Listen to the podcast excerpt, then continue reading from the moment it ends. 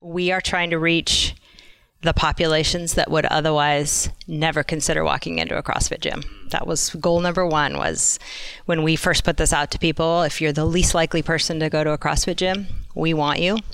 And it was followed pretty closely after that with we will meet you wherever you're at. And got a pretty good response just with that. We have targeted um, two primary populations.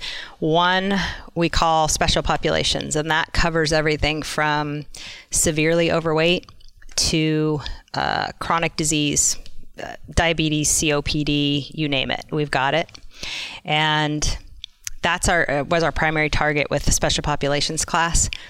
And then reaching seniors and the people who didn't have exposure to any kind of physical activity, let alone CrossFit, and teaching them some of the skills that would be necessary to keep them living living independently. This is episode number 125 with Dustin Jones and Michelle Moots. Welcome to Pursuing Health. I'm Julie Fouché, family medicine resident and former CrossFit Games athlete. Here, I bring to you information and inspiration from experts and everyday individuals for how to use lifestyle to maximize health. Thank you so much for joining me. Now, let's get started with this week's episode. Hi there, everybody, and welcome back to Pursuing Health. I am super excited to share this conversation with you that I had the pleasure of having recently with two of my physical therapy friends Dustin Jones, and Michelle Moots.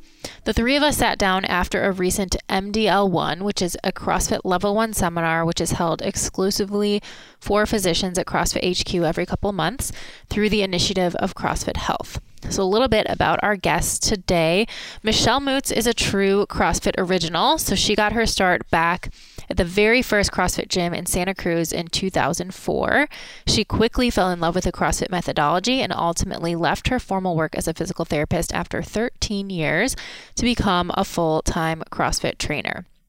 She's worked in a variety of capacities as a CrossFit trainer and has also served on the CrossFit seminar staff for 10 years, where she now plays the role of Flowmaster.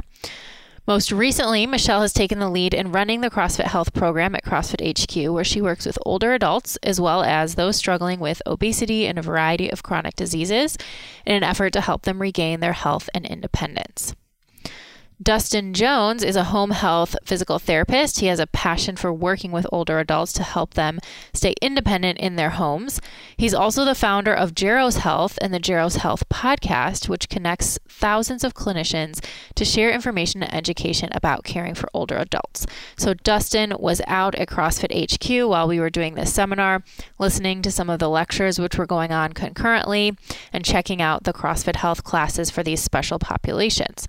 So, in this episode, the three of us, Michelle, Dustin, and I, sat down and we shared a discussion about how we can bridge the gap that exists between our medical system and the CrossFit affiliate. We discussed special considerations for working with these special populations, how affiliate, affiliate owners may approach starting their own senior and special populations programs, and how healthcare providers can get involved with their local affiliates. So, this episode is also going to be published on Dustin's podcast, Jaros Health. And if you're looking for info on how to work with older adults, I highly suggest that you check that out as well. Before we get started, this is just another reminder that although I am now officially a doctor, this podcast is meant to share the experiences of individuals and does not provide medical advice. So, with that, let's get started with episode number 125 of Pursuing Health featuring Dustin Jones and Michelle Moots.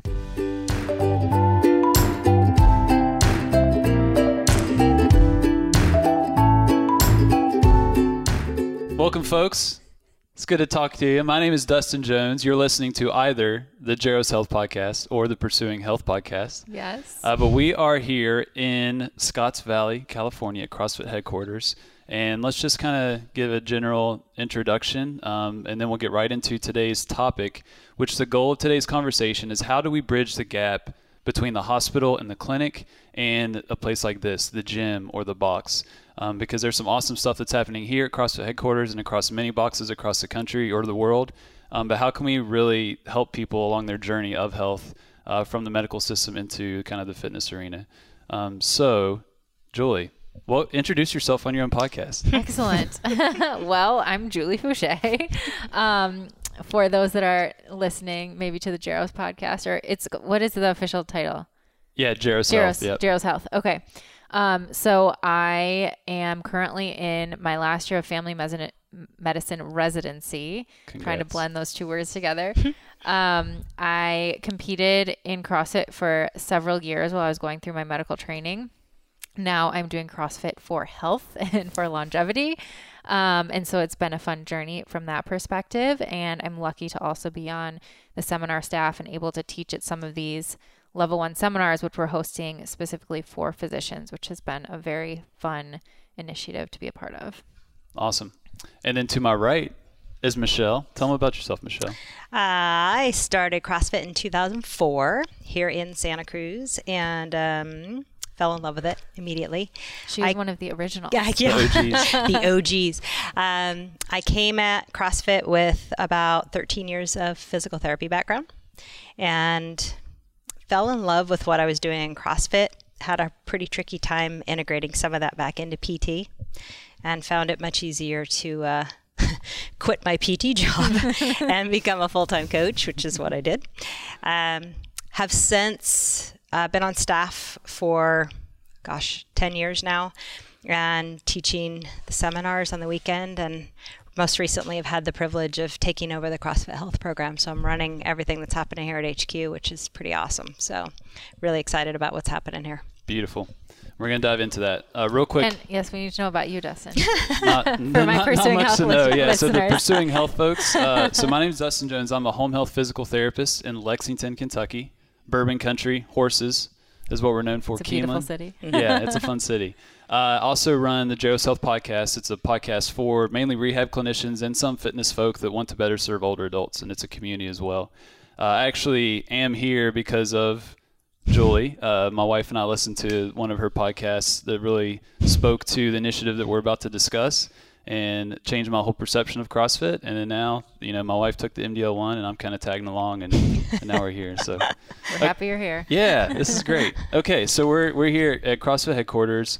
I see CrossFit Health. This is what we've done. I got to hang out uh, on Friday with um, uh, with some amazing folks that absolutely destroyed me on the workout. Um, Love it. And easily 30, 40 years older than me, which I'm proud of. Yep, that's awesome. Rose, she crushed me. Yep. Uh, but that, that they have some special programming here at headquarters that Michelle is leading. Um, but you see all this stuff that you wouldn't necessarily associate typically from if I have a stereotype of of CrossFit. So tell us about kind of the shift, the initiative, and, and definitely what's going on this weekend.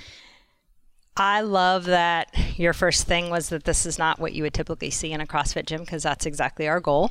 Uh, we are trying to reach the populations that would otherwise never consider walking into a CrossFit gym. That was goal number one was when we first put this out to people, if you're the least likely person to go to a CrossFit gym, we want you.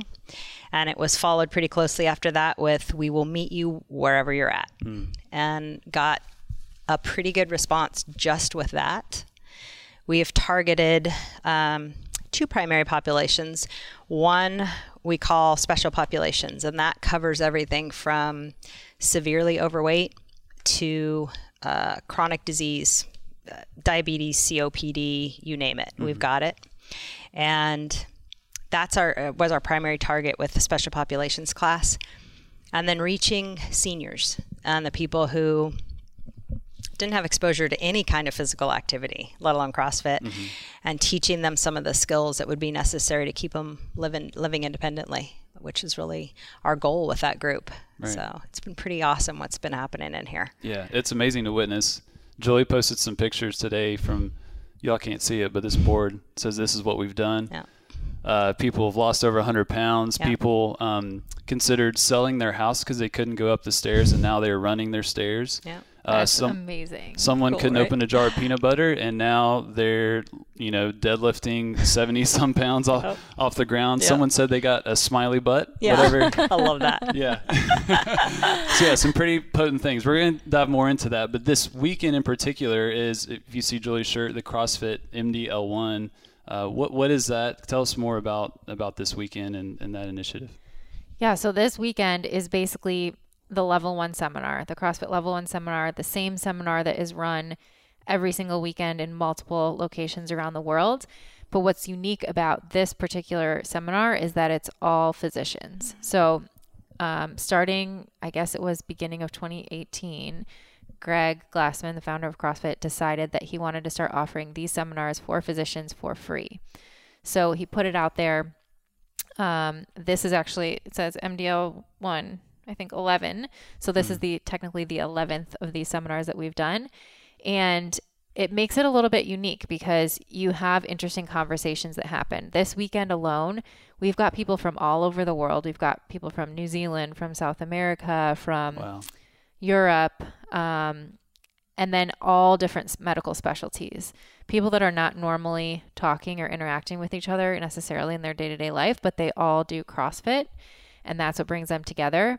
And going through this seminar and learning kind of this L1 kernel that Greg refers to, this basic information about the methodology and why we do CrossFit and what CrossFit is and what fitness is, um, it provides them with more context about this bigger purpose of CrossFit. Mm. I think most people, you know, maybe when they get exposed to CrossFit because they see the CrossFit Games or maybe they just go into their local affiliate and start doing it, it's great and it's life changing. But until they understand or they go through the level one and understand the true purpose of CrossFit, it um, it can take on a whole new meaning. So I know that was true for me mm-hmm. many years ago when I did my first level one. Completely changed my life. I think it changed the trajectory of the field of medicine that I want to practice. Um, but it's amazing for all of these physicians who have already so much background in health and in medicine and you know human physiology to actually go through the seminar and see how what they're doing in the gym actually applies to what they're doing in their practice and now they're having conversations around that about how can i actually apply this or how can i do something in my own community that's going to help to bridge that gap between mm. their medical practice and what they're doing in the gym yeah and what's cool is is you're leading a project that does just that here and and seems to be rather successful.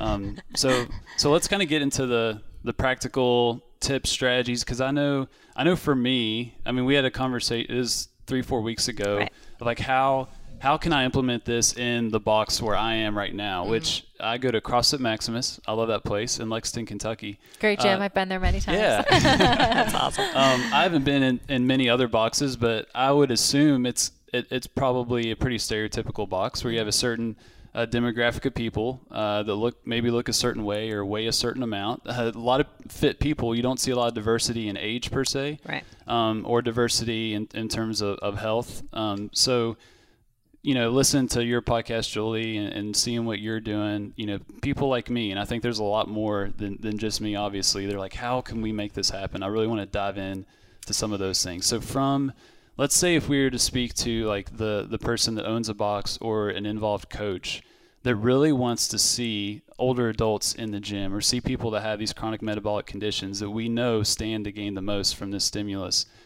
what what could they do low hanging fruit what could they do to create an inviting environment and space so people like that would feel welcomed uh, to come into to a class per se um, I am in a unique environment here mm-hmm. because I have been given permission to turn this gym into exactly what you're talking mm-hmm. about.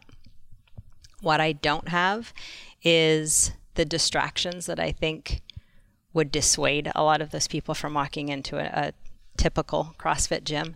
And what I mean by that is we all know the type of person that's in a CrossFit gym and how welcoming and, and embracing and they are. Yeah, mm-hmm. it's incredible. Yeah. but I don't think that a lot of these populations have had that experience, mm-hmm. not with CrossFit, but in gym settings yeah. per se. My first suggestion, and I know you and I talked about this on the phone, was creating times of the day when your gym is dedicated to just those populations. Because one of the things that this community has the benefit of is looking around and having like populations around them, mm. like people around them. It's been huge. Yeah. Seniors want to work out with seniors. They share some of the similar um, issues that are going on. They form a camaraderie mm-hmm. that uh, I think is pretty amazing, and they don't feel that intimidation factor. Mm-hmm. Same with our special populations, especially with our overweight people in this program they've had such negative experiences going into gyms that that was a big, big roadblock for them getting in.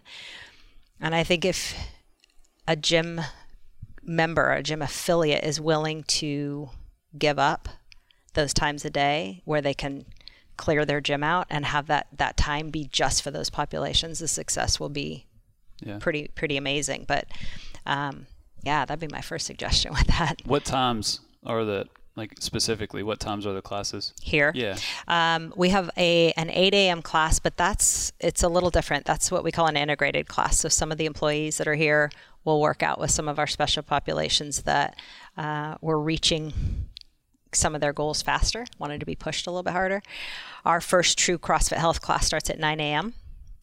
Um, we have a 10 a.m. seniors class, and starting next week, we'll have an 11 a.m. seniors class because my 10 a.m. is so big Yeah, it that- is. It's huge. you saw it.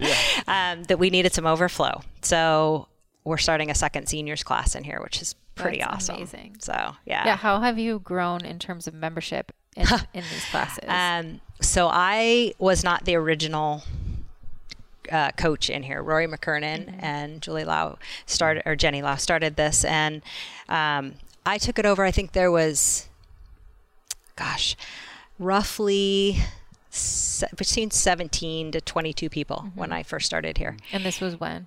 Uh, February. February of this year. Okay. Uh, we currently have 159 members That's amazing. in the gym. Yeah, which is just Do you find it's still a lot of word of mouth? Like, are people it's bringing their friends? It's almost all word now? of mouth. Yeah, and it's been that was my original kind of hurdle was how do I reach the populations I want to reach. Well, it's just like every other gym. These people know people who would benefit from this, and we don't take everyone. You know, this is a free program, so we are selective on the people that are in here, and they need to have a reason to be here, and that has taken care of that atmosphere that you witnessed, Yeah. where they're their own community, and I think that piece has kept them coming, where they don't feel like there's the quote unquote judgment Yeah. of the gym, Yeah. because they're all in the trenches together. So, um, yeah, they they know exactly the type of person that would fit here, and that has been huge. What are some of the criteria that you use then? there needs to be uh, for the special population some sort of an underlying health issue whether that's obesity. And like i said we have multiple people who um, although now they've lost the two i'm thinking of have lost tremendous weight but started close to 500 pounds. Wow. and both of them have lost over 100 so That's that's pretty amazing. um, type 2 diabetes rampant Mm-hmm. in that group. Um, non-exposure and that sounds weird but like non-exposure to any form of physical activity and that that is a detriment to their health in and of itself. Um, i've got one who had chronic fatigue syndrome. Um, so just i mean you name it there's been a myriad of things.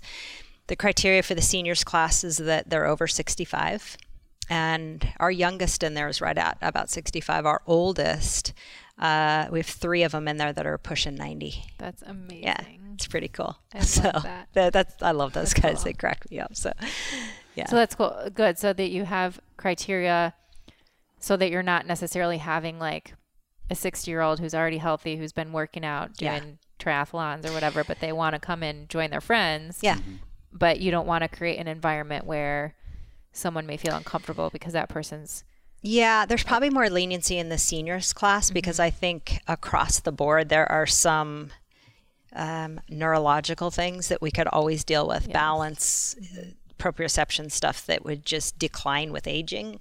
So we do focus a lot with that stuff during the warm ups. A lot of the workouts are, are we might shift a little bit so that there's some little a little bit more balance work in them.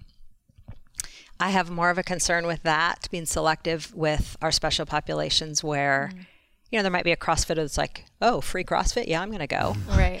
And that's just, you know, that was not an environment we wanted to create. So we have definitely been selective on having them explain to us why Yeah. they need this program. Go like my cholesterol is borderline or Yeah, no, something not like gonna that. work, but right? I just want to if they're out running around the parking lot, I'm like, get out. Yeah, no, it's um, it just it would change the environment enough that I would that would be detrimental Mm-hmm. to the people that really are here for exactly the reasons this program was designed. So I'm not, you know, that was something we were very conscious of is not skewing that. That's, That's cool. amazing. So I, if I'm a, a gym owner, which I'm not, so I'm very naive to, to the business of, of a gym, but you're telling me that I could have I mean, I know the program's free, but let's say, you know, if these people were paying, that potentially I could have 150 some extra members that would only come to the gym typically Mm-hmm. between 9, 10, 11, and then what, in early afternoon, which is typically when no one is is in the gym Right. or you know there's a 12 o'clock class obviously for a lot of folks but Yeah, that I- seems like a very uh, a, could be a wise business move just in terms of you know leveraging your space throughout the entirety of the day Absolutely. yeah I think that especially primarily with the seniors class, yeah, there's some flexibility in schedule, and I think you could schedule those at different times that would be suitable to that population. Special populations, most of those are still working, so there could be some considerations there with busier times in the gym. But we started that because it fit the schedule here at the gym.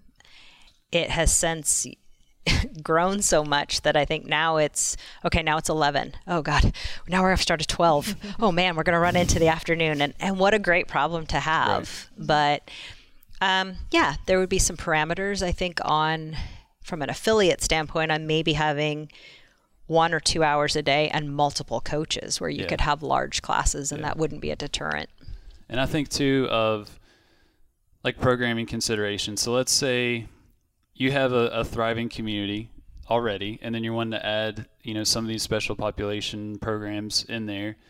How would you recommend from the programming standpoint? Would you write completely different programming, or would you keep, let's say, the typical workout of the day, and then just be very detailed about about scaling options and whatnot? And how would you frame that? Would you use RX and scale? Like, what types of words would you use for these folks? I'm just thinking of, let's say, some of the folks that may want to come at the four, five, and six. How how could you program to where they could be next to the potential games athlete, for example, and how would you frame that in terms of up on the board and the words that you use? I love when people ask me that question. I get asked that a lot. Um, we program here from CrossFit.com. And we don't shy away from that. We're very open with the members of this program that they're doing the same workouts everyone else is on .com. I will pick and choose years sometimes. So I might do a two week span of current and then I'll go back to 2012 and do two weeks from that time period and bounce around. But all the workouts are .com. Hmm. There is value in them seeing it written in front of them as it was intended to be performed. Having said that, I don't have any athletes that are going to do these workouts RX. None. Mm-hmm. So we have avoided the word scaling and we will generally write them up with options. So option one might be okay, if it's a box jump, well, maybe you can do a lower step up. Option two might be that I've got a couple people that their feet had never left the ground when they started this program. So we've drawn a chalk line on the ground, and I just want you to jump from that side of the chalk to that side of the chalk. That was monumental for a lot of people. So it's being mindful of the capabilities and giving options that would include everybody people who can't get on the ground, people who can't jump, people who uh, don't have it's not a typical scale of oh here's a green band Yeah, yeah. you know it's you got to think outside the box and scale it down probably 10 more steps than you would in a normal class but those benefits and the things they get from those options are immense mm. it's incredible to watch that there's some very unique scaling going on in these programs. I credit the coaches that are here. Mm. They are incredible. You saw Katie Hogan Oh, on awesome. Friday. She's unreal. Wes Pyatt is in here. He's amazing with them as well. Zach Pine. I couldn't do it without those guys. Yeah. And their creativity of always bringing something new and different, knowing what we have in this Mm-hmm. in this gym, blows my mind what they're coming up with. Yeah. It's pretty cool. Yeah, on Friday we did 20.1, Yeah. the CrossFit Open workout, Which, means nothing to this population. they could care less. Like Katie had to spend like five minutes. Like, all right, y'all, y'all don't know what the open Yeah, is. Okay, like, "The what?" it's there's a there's a competition. It's on the internet. Uh, we'll do this workout. But That's they, awesome. that was the workout, Yeah. and there was uh, 15 people or so. I don't I don't remember the exact number, but there was probably 15 different workouts being performed. Yep. But the same intended stimulus. Right. And that was just a beauty to watch. That Yeah. she was able to pr- clearly present, clearly explain, and demonstrate, and not assume that everyone knew what she was talking about. Mm-hmm. And they picked and chose, okay, this is what I'm comfortable with, this is what's safe, and this is what's going to get the job done. And it was all different for each person. It was really cool to see. Yeah, it's um, like I said, it blows my mind sometimes. I think yeah. I considered myself to be pretty good at scaling when I started this. Oh man, it has it's a whole new level.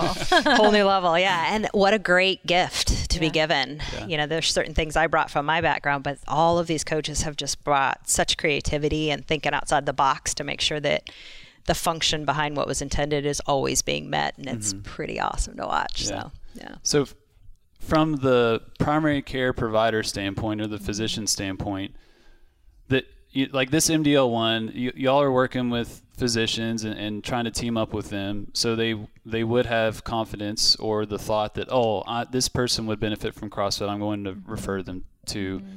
whatever box. What, what would you want to see as a referring provider in a CrossFit box to feel comfortable sending your patients, whether they may be older, whether they may be on certain medications or have a certain diagnosis? Like, what do you want to see in that program or that box so you feel comfortable sending them to someone like Michelle? That is such a great question because I think it's made me think a lot more. I mean, even regardless of whether you're thinking about a patient or just a friend who asks you for a recommendation, yeah. you're thinking about different factors and how each box is unique and brings sort of a different niche um, to your community. But especially when I'm working with patients or someone, especially who's elderly, I've identified a couple of different boxes in my area that I know I'm comfortable sending people to.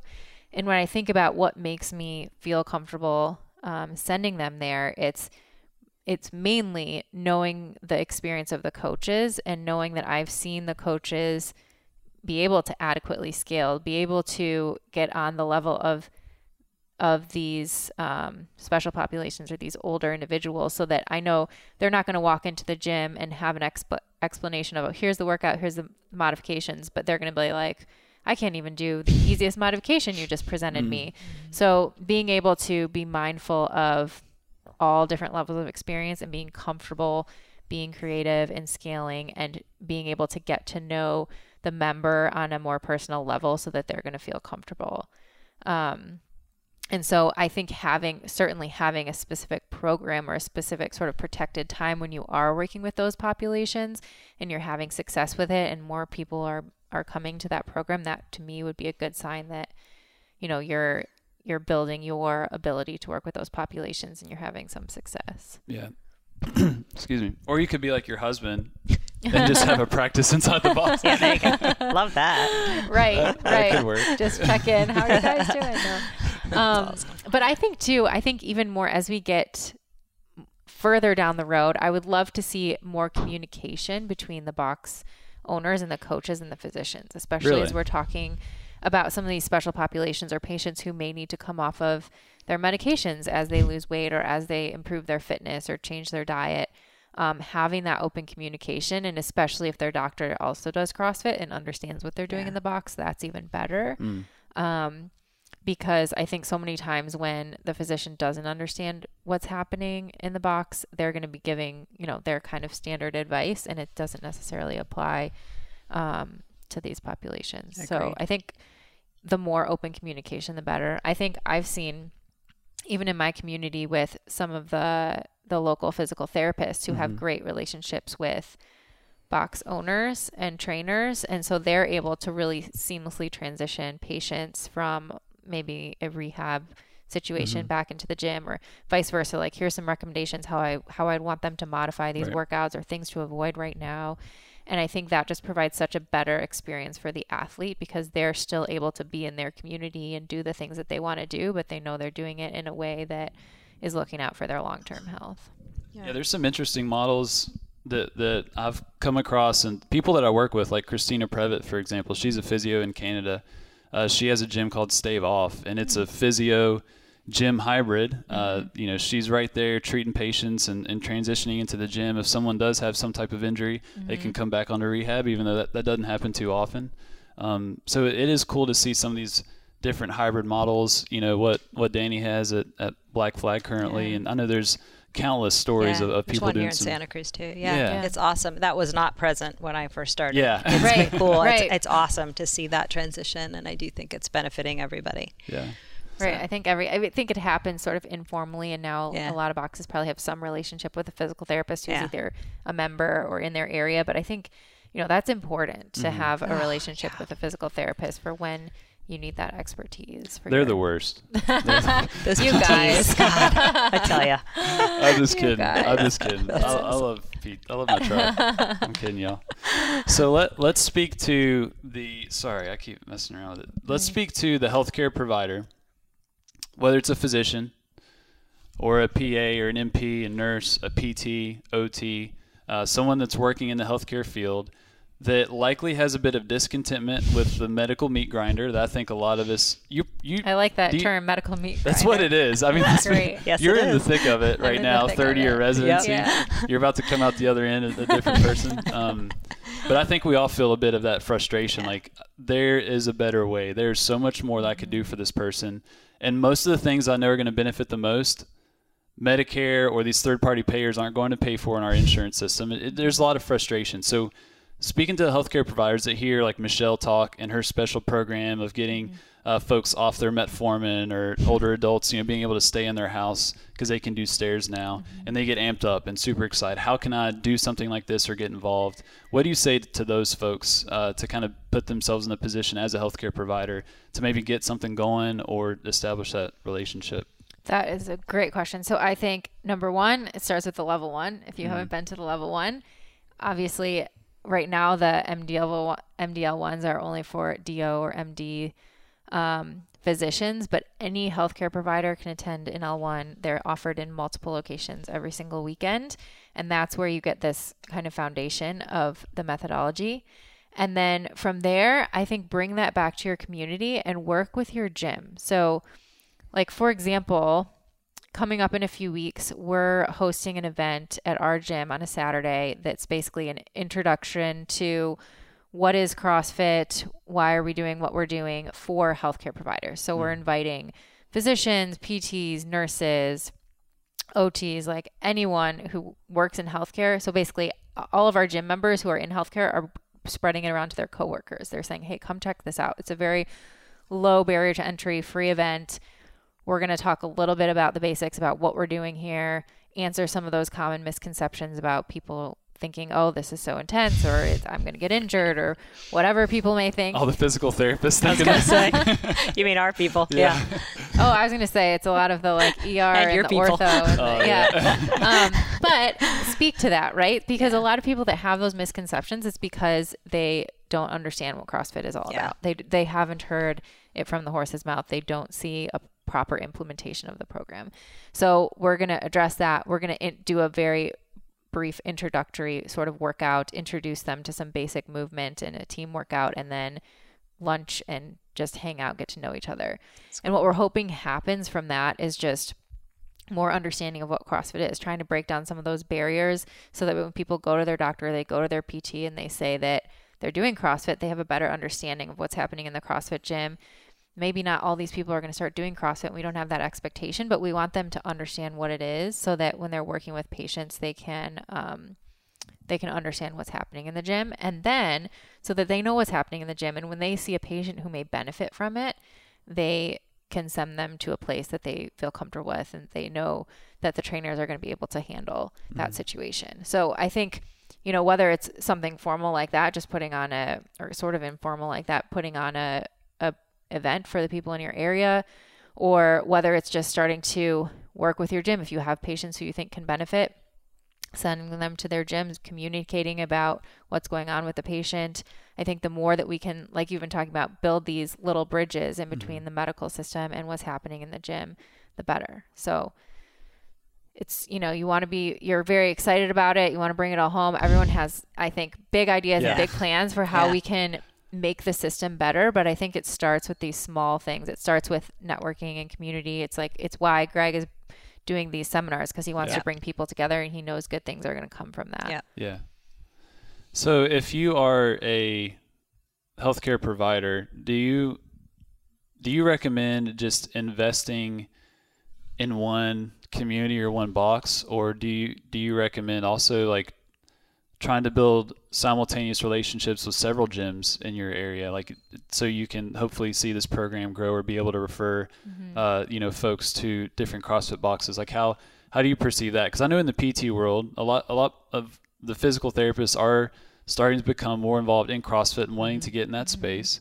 Um, and uh, there have been some PTs that will literally just show up at some random box and be like, I'm a doctor of physical therapy and I can solve all your problems and prevent all your injuries in your, your gym. And that's what a, an owner wants to see or a coach. totally. Uh, so how, how do you think about that in terms of building multiple relationships? What's a, uh, an effective way to do that?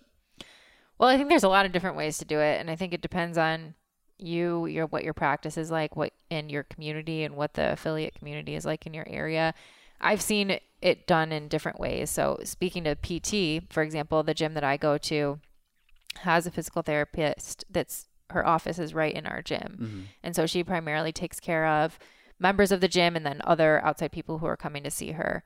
Um, there's also other physical therapists in the area who have a, their own standalone practice, but they build relationships with multiple different gyms in the area. So I think there's a lot of different ways you can do it, and it just depends on you personally, what you're comfortable with, what your practice style is, and what your community and your relationships are like. Um, I don't think there's any one right Yeah. way to do it, and I think that's kind of the phase that we're in now. I think whether it's physical therapy or whether it's you know, physicians in primary care trying to work, figure out how they're going to work with their local boxes.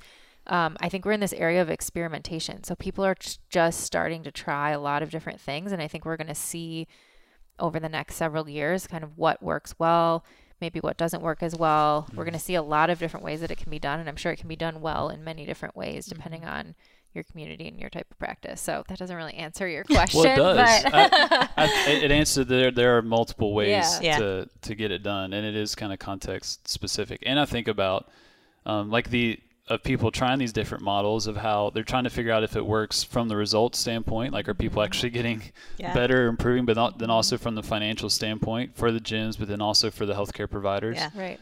because because yeah, it, it for, for like for me for example, uh, if I want to work with uh, older adults, if I want to do physical therapy with someone that that has Medicare, I cannot. I have to bill Yep. their insurance, for example. I Yep. cannot take their cash Right. Yep. because it's a, a it's a covered service, and so that makes it kind of challenging with a lot of these unique models, uh, at least in physical therapy, where a lot of people are going to be more cash based, um, just to have some flexibility, not be in the system that is absolutely destroying their Broken. soul Right. Right. on a day-to-day basis. So there Yeah. are some constraints. So it's like, yeah, how do we make this work? Mm-hmm. Like I mentioned Christina before, she's in the Canadian context. They're in such a different ball game in terms of how their system works. That like mm-hmm. she is making it work from the financial standpoint. Cool. The American context, I feel like we we got some big hurdles to cover Oh, in yeah. terms of blending the medical, healthcare, Yeah. health insurance world with Yeah. with the fitness space. But not to say it can't be done. Right. And it's unfortunate that there's not better way to do it with insurance right now, but it seems like especially if you want to work with older populations, you kind of have to pick whether you're going to be doing insurance or you're going to just opt out of Medicare and go strictly Yeah. cash based. And so it's it's unfortunate because you know, people should be able to use their insurance that, to cover the things that they Yeah. need, Yeah. but unfortunately the world that we live in, it doesn't always Well, the insurance Right. companies are not jumping up and down for that either. We're pretty much taking business Yeah. away right, from them. So right. I, I understand that. I suppose Yeah, from, not a good business proposition Yeah, on, no, on their No. standpoint. So yeah, So- I so get it. You mentioned building a community. Uh, the Greg Glassman, the founder of CrossFit, you know that's like a goal of his, especially with this MDL1. So one thing that we haven't talked about yet is the DDC. I've seen signs for it around here. What does that mean? Is this like a secret cult or something? What What is this? Well, is it CrossFit? Oh, Wait. we're all in a secret cult. Um, DDC stands for the Derelict Doctors Club. All right. Self-named, they named themselves. Yes. Um, and know it what is you're a talking group of physicians who have either been through the MDL1 and experienced exactly what Julie described, or are waiting to go through the MDL1. Uh, okay. Actually, they have to have gone through it, or they Oh, have they to did, pass, okay. or they have to have done a level one. I think Mm. A level one. elsewhere. Yeah. Okay. Yeah. Um, yeah, the DDC is dedicated towards having speakers that are talking to exactly what we have been discussing. So, trying to um, drive this movement in the right direction and giving those physicians some more information about the direction that we're trying to take this as far as health goes, for sure. So the MDL1 is not a one-off event. It's more. It Doesn't starts. have to be. Yeah, It can be, but I don't think it has to be. Right. The conversation continues. Yeah.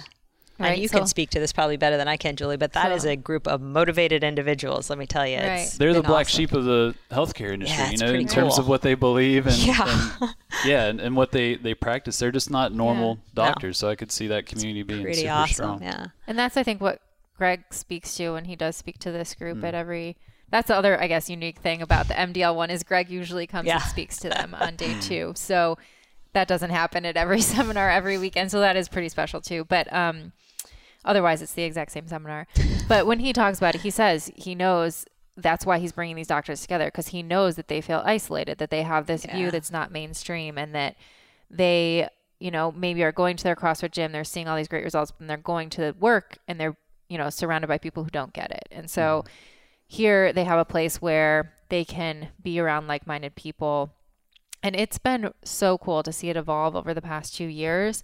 Every time we come back, I think they hold these seminars about every other month mm-hmm. with the DDC alongside. And there's a lot of familiar faces. There's a lot of networking that happens, unique ideas that, that come up, and the conversations that happen. It seems like a movement that's really gaining momentum. Mm-hmm. Um, and then with the CrossFit Health Conference, which happens at right before the CrossFit mm. Games every year in Madison, sort of a similar thing where they're bringing in speakers who are really trying to expose some of the problems with our modern healthcare system, um, researchers, physicians, um, journalists, and it's really fascinating because it helps you to to see outside of your bubble. You know, when you're practicing medicine, so much of what you're seeing is so focused, especially if you're in a very specialized field. You're reading, you know, your journals and the studies that pertain to your field, and you know, you're just, I mean, you can barely keep up with that as it is and keep up with your practice, but there's so much happening that's going on outside of that. And to stop and think about, you know, don't always take things at, at face value, but think Yeah. about some of the problems with research, some of the problems with mainstream media, the things that are being published, and how that's shifting the way that we practice medicine. And so we're answering some of those bigger questions at the DDC, and it's it's really been cool to see the whole movement gain a lot of momentum every time we get together. Mm-hmm. So I feel like I have to ask the question that you all get all the time that every PA, NP, nurse, PT. Yes, is- you have to. You have to.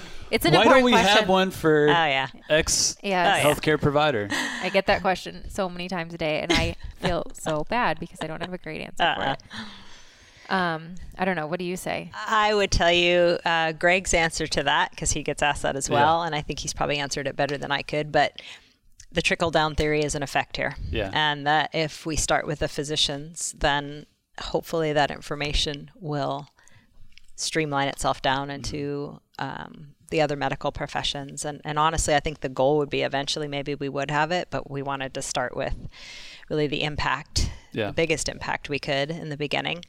And uh, and see where that took us. And I honestly it's a- think it took off way more than we It anticipated. did because it's a big job, right? I think he says he estimates there's maybe twenty thousand physicians. Was it in the U.S.? Yeah. And each seminar has about forty people, and we've had eleven seminars, so we're not even making a dent. Yeah. chipping, barely chipping away at this. but it's a slow, organic process as CrossFit is, and Yeah. Um, I just tell people, and I give a similar answer to what Michelle just said, but I tell people that, you know, you don't have to go to the MDL one to be part of this movement. Right. You can, you know, if you've been through the level one seminar, you have the same information. There's nothing different about this seminar except for Greg speaking and the networking.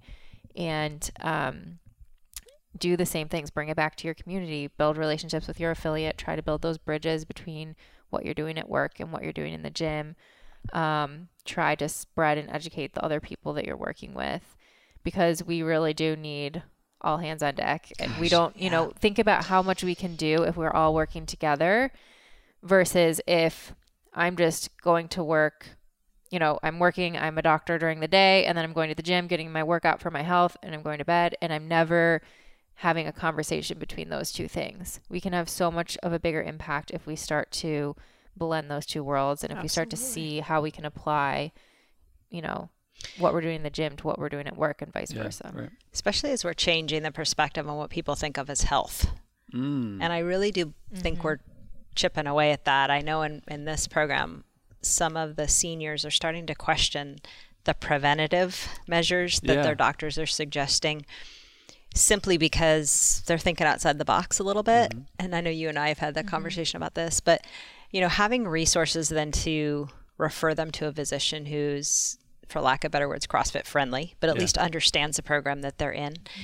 is huge. Right. It's going to be huge. And that's exactly what we're trying to do is at least build a database where I can then Mm-hmm. take one of my seniors and say, yeah, okay, I get what you're asking out of my lane Yeah. for sure. Here's a physician mm-hmm. that can understand what it is you're trying to accomplish and at least work with you on this stuff. And mm-hmm. that's, that's incredibly important Yeah. if we're changing or trying to change their perspective on all of this. And Right. that's really the goal. Mm-hmm. And they are working on that directory. Yeah, no, I know. I don't It's- know it's in- exactly when it'll be in- out, yeah. but it's in in the works. in the works, still in the works, Yeah. but that will be huge, Yeah. I think, Yeah. to be able Yeah. to look up and find someone Yeah. in your area Huge. who has been through level one, who, you know, has demonstrated that level of commitment to CrossFit and that level of understanding. Um, and I hope that someday we'll have a similar directory for all different health professionals as well. Right. Yeah. I, I the the in my world in the PT rehab world, you know, I, I do often hear, why isn't there one for PTs and Yeah. whatnot? And I mean, I'll I'll take it whenever if it ever becomes available. But I'm I'm very happy that this is the first move and the primary move because in my world I'm in home health. So for folks that aren't familiar with home health, I'm typically so far down the medical chain. People have interacted with so many healthcare providers, and as we all know, uh, healthcare providers can often cause harm while they're trying to help people, and especially with our words. And you know, to have people, let's say, you know, some of the folks like in your class that I would, you know, be doing deadlifts and squats and loaded carries and whatnot in the home. It takes me so long to build the trust and that therapeutic alliance for them to even allow me to do that in the home. And if I had a referring physician that said, "All right, I'm going to refer you to Dustin. He's a home health physical therapist. You're, he's going to get you stronger. He may do, you know, some movements like this where you're picking this weight up off the ground or holding a kettlebell, you know, right around your chest and sitting down, standing up. If if a doctor says that, mm-hmm. that makes my life so much Yeah. easier. Yeah. I mean, I'm I'm hitting the ground running Yeah. day one, and and so when like I, for me, a lot of the the referring uh, physicians that I work with, they can be my biggest enemy or my best friend, Right. based on the words that come out of their mouth. And to have more and more folks that will speak your this type of language and understand high intensity and how this can be scaled and applied even to medically complex individuals. My lord, that is absolutely amazing, and that that makes me excited. Even though it, it's not that many people right now, but to see it growing is is pretty cool. So one of the things we have um, talked about doing here in this program, and we're in a unique environment. We don't have the insurance mm-hmm. constraints. We don't have those things because it's a, a free program. But we're still trying to reach the right populations. And someone earlier today at the social asked me this: How like wouldn't you go to the hospitals and talk to the physicians about what you're doing so they mm-hmm. understand this program? And we've had enough physicians go through that have offered that, but I don't know that the impact is what we would want it to be. Mm. And I would reverse that and say they need to come here yeah, and watch our local physicians. You mm-hmm. know, for us, my thought is doing an open house where for two weeks you mm-hmm. can come in and drop in and see what we're doing. And if your patients are appropriate for it, send them our way. Mm-hmm. Yeah. I just, to me, CrossFit is something you have to watch and experience and feel and understand. And if we don't bridge that gap, we're kind of running into a wall. Yeah. Some of the physicians that I think have pa- in, the patients or members for this program that would be beyond appropriate for Yeah. it. So it's kind of thinking about things from a different perspective. like what what y'all are doing next Saturday. You said, Yeah, like an open awesome. house for mm-hmm. healthcare providers. Yeah, So. I love But it. how cool would that be if they could walk in and watch what's happening Yeah. here first and see? I think there's so much power in that and seeing what's possible because even just walking in and seeing a regular class, I think for, for most people that walk into a gym, regardless of whether you have any health conditions or how old you are, it's intimidating for most people. And so I think for most people, what comforts them is they walk into a gym, they see people in the class who maybe are like them, Yeah. and then they think, okay, I can probably do this. Mm-hmm. And so to be able to actually show someone first, to that's the biggest hurdle, right? Is just to get them inside the door. And once you can show them, oh, these look like my patients. Like my patients could do this. Yeah. And look at how much progress they've made and look at what an improvement in their health they've made. That would be huge. yeah, That it would is. be It's really cool. amazing. Yeah. And I think we had this conversation too about data as well in terms of numbers, outcomes. Because like uh, in home health, uh, a lot of our world is built on how people f- perform on functional outcome measures. So y'all, you hardcore CrossFitters know your Fran time like that. I know all my patients' tug times. They're timed up Yeah. and go, Yeah. uh, or their their Their Berg balance click score. score. Yeah. That's what they have in the hospital. Um, Yeah. and and a lot of those scores are tied to falls risk and and risk for rehospitalization or risk of potential functional decline. There's lots of data that says if you let's say you perform you know over 12 seconds on your timed up and go, you're likely going to have a fall within the year, and you need an intervention. Um, is there potential to track numbers and data to really make just make this evidence based in a will in a way in terms of how it is impactful. And I wonder from the physician standpoint, if you have a box owner that says, okay, in this demographic, 65 to 75, I reduce their timed up and go scores, you know, by 25. Per- is that valuable? Is that something people should think about? uh, from my perspective, uh, we were when we first started this, there was a lot of debate on what data we should collect Yeah. on this. This is a population across the board that are going to their physicians frequently. Yeah. So the blood data, A1C, all that good stuff. I mean, that's stuff they all have. When we approached that, um, the ultimate discussion was let's base our, our data around what you would normally collect with someone in your gym. And do you go out and get those those those markers? yeah. And for the, the majority of what we're seeing, no. Right. I have been hesitant to cross that boundary because I feel like that relationship with their physician is sound, and most of them are pretty comfortable with that. The data we're collecting in here really is more um, quality of life based. Right. Yeah. That right on that over there. whiteboard. Yeah. That was the birth of Yeah. that whiteboard. Was people pulling me aside, and I don't need to track anything in a book to know they're making progress when they're telling me it's the first time I've ever been swimming with my family on vacation because I could get out of the water into the boat. I um, started online dating. Because I right. feel so much better, right? Those are the things. Yeah, Some I've of y'all lost- are wanting to Yeah, start totally. CrossFit now. I've- yeah, start CrossFit. Yeah, um, yeah. Those are the things I just like. Their quality of life is so improved. Yeah. I don't know that that's something I necessarily need to measure in a book. I think that those need to be up for everyone to see. That was the whole point of that board was that it wasn't the pull up and the push up, and those are cool.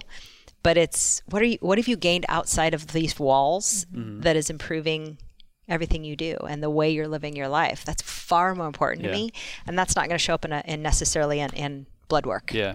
So the referring, if you, I know y'all are friends. If you were just some random PCP in the community Yeah. that didn't know her, would you be? Would that be valuable to you? Like, do you want numbers or do you want the the anecdotal testimonials or both? Like, what what's your perspective on that? I mean, I think both. Yeah. I think especially now in family medicine and primary care, so much of what we do when we we're we're trying to develop long-term relationships with our patients and we're trying to find out what is most important to them, what motivates them because we know that's what's going to help them to actually make the lifestyle changes that are going to get them there. And so I think knowing that people are able to improve their quality of life and achieve these things that are most important to them going swimming with their family you know not having to sell their house because of the stairs i mean that's huge. At the Yeah. end of the day that's what's most important to our patients. Um, i would say maybe some other doctors who are a lot more like hardcore on the numbers than i am um, might want to know and i would certainly want to know. I think that it's all interesting and it would be fascinating because I mean, we know we have the science out there to know that this stuff, what we do in the gym, what we eat, Right. You know, managing stress, sleep, all of those things have a, a huge impact, way bigger of an impact than any medication could ever mm-hmm. have. But having some of the numbers to be able to compare and say, have those conversations with your patient. Say, yeah, you could start this medication and it would do X, or you could start this program and it would have this effect Yeah. and to compare those head to head and you know that's the conversation you're having with your patients risk benefit like yeah doing this program yeah it's going to be uncomfortable you're going to have to go you're going to have to spend an hour a day at the Yeah. gym it's not going to be easy but it's going to be really w- rewarding and it's going to get you to your goal versus okay you could take this medication it's going to make your numbers look really good you might have some side Right. effects but at the end of the day like your quality of life is probably not going to change too much Yeah. Yeah. and then maybe they say, hey, that's fine. I'm happy with my quality of life. I'll take the medicine. That's Yeah. cool. And that's their decision. But to know what's possible with the other option, I think is really powerful. Cool. All right. Let's wrap things up. All right. Final thoughts. Ooh. One question. You're on the hot seat. You'll go first and then you. So just final words. If you I mean this this is an amazing weekend. MDL1, we're at CrossFit HQ. Your special populations program is, is booming. I shouldn't say yours. It, it's a team It's effort, a team, right? yeah. So it's not just I couldn't. do it apologies to anyone listening. It's a part of your team that um, I didn't mention. Um, what would you, you are. say to the box owner or the coach that listen to this this conversation and they just want to make something happen quick? Uh, words of encouragement, action steps, final thoughts on to those particular people. Don't turn anyone away from your gym. Mm. And I think honestly, um, human nature is you see that person in a walker or the person who's 500 pounds, and as much as you'd like, yeah, I want to help them, there's a lot of trainers out there that would be like, oh gosh, no, Yeah. that's way beyond my scope. And I try it. Think about the impact you can have with those people. I think it's profound. That's awesome. Yeah, And I think too, they may be turning them away before the person even comes. Absolutely. With their uh, social media posting, with their Absolutely. website, with the pictures they may use. You know, it's it's Send such a a, yeah. You got to be so thoughtful yeah. about. All right, to the healthcare provider. You know, mainly in the, the medical world, not the re. I'll speak to the rehab folk, but Okay. the medical world. What would you, you say to them? Action steps or thoughts? I would say to them if you have not yet tried CrossFit yourself or you have not yet been through the level one, do those things. And then I would say to build a relationship with your box. So even if, you know, and it doesn't have to be that you're referring patients to your box. Maybe a lot of times I think about that, but my patients just can't afford it, or there's one reason or another that prevents them from doing it. Build a relationship with your box, but also, you know, talk to your patients about functional movement. So they don't have to necessarily be a member of a box to start doing some of this stuff at home. Um, try to break down those walls between what you're doing in the gym and what you're doing in your practice. Awesome. So I'll, I'll speak to the rehab folks. So PT, OT, speech, my my people. Whether you listen to the Jaros Health podcast or the Pursuing Health podca- podcast, I think the biggest thing that I've learned, and I've only been in this circle for a year, Yeah. So I'm pretty new still. Obviously, if you ever see me work out, you know I'm new. but I think about like I do home health, you know, so it's a little different beast. Like you, you were outpatient, mm-hmm. right? So when people would come to see Michelle, oftentimes the primary driver is pain. Yeah. People low back pain, shoulder pain, knee pain. Yep. That's why they go see physical therapy. For me, the primary driver is function. And all, I mean, everyone that listens to my podcast has heard this a thousand times. But for the rehab folk that listens to Julie, if you are working with older adults and pain may not be the primary driver, we have to consider function. And function is absolutely huge. And in terms of how people can uh, be resilient, it is very, very different with older adults compared Yeah. to younger folks. So uh, if someone does have a cold or some type of illness or maybe even some type of injury, that impacts their functional independence level tremendously more than let's say if I have a cold Right. or, or knee pain and whatnot. So we have to really focus on function. Well, if you want to improve people's function, you have to improve their capacity. If you want to improve their capacity, you need to get them stronger and improve their conditioning. Yeah. And that's what this does, you know, and, and just the to be around more people like you all that are talking about scaling and talking about applying this to medically complex individuals, it is a it is a beautiful thing. So I would encourage folks to, to be more familiar with CrossFit. They are not the enemy. Uh, running is actually more dangerous. Heck and yeah. swimming is. Who wants to a- a run? That sounds studies in terrifying. CrossFit, Just but- But, get to That's know, yeah, get to know this world because I, we are all on the same team. Like there are programs in here working with people that honestly would look like a lot of the patients that Yeah. I would see based on unsteady gait Yep. or uh, frequent falling would be the diagnosis that, that people would, would send them to me. So that was long winded, but I just really want folks to really consider this. Okay, so show notes, anything that we mention is going to be at juliefoucher.com forward slash podcast. And and geroshealth.com, G E R O S health.com. We may or may not put your social media. Do you want your contact info out? Uh, they can email me. I mean, everyone has it anyway. So yeah. All right, we'll put that in there because we just want to get you all thinking of how you can build some of these programs to serve these underserved people. Because in all reality, they stand to gain the most. Yeah. Uh, I th- it was- you had a recent um, guest that said most of CrossFit is wasted on the fit. I can't remember who I that can't was. remember who that was. It, it, I don't think it was Greg, but it Wow. it may have been. I mean, the, but they, I was like, yes, Yeah, I thank agree. you. I couldn't mean, agree I, more. I love the the elite, uh, you know, games athletes. Like I geek out about them and what they're Yeah. able to do.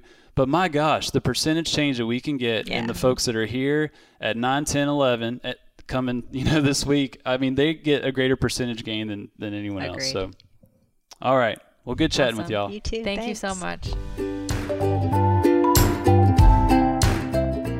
Hey there, thanks so much for tuning in to this episode. There were a ton of great takeaways from this conversation. I had a great time discussing these topics with Dustin and Michelle. But here are my top three takeaways from this episode, as usual. Number one was about the importance of marketing for the people who can benefit most from the CrossFit methodology. So, thinking more critically about how we all talk about and present CrossFit as a solution for people who will likely benefit, but may find that it's very intimidating at first. It's so important that we're all creative in how we make these introductions. And I love what CrossFit HQ has done by putting out an ad for anyone who thinks of themselves as the last person to ever walk into a CrossFit gym. Ultimately, though, it seems like the best way to introduce someone to a new methodology like this is by doing. So, you may want to think about how you can do that even outside the gym setting in your community to make it more accessible to the people who really need it. My second takeaway was about creating relationships between your affiliate and your healthcare professionals in your community.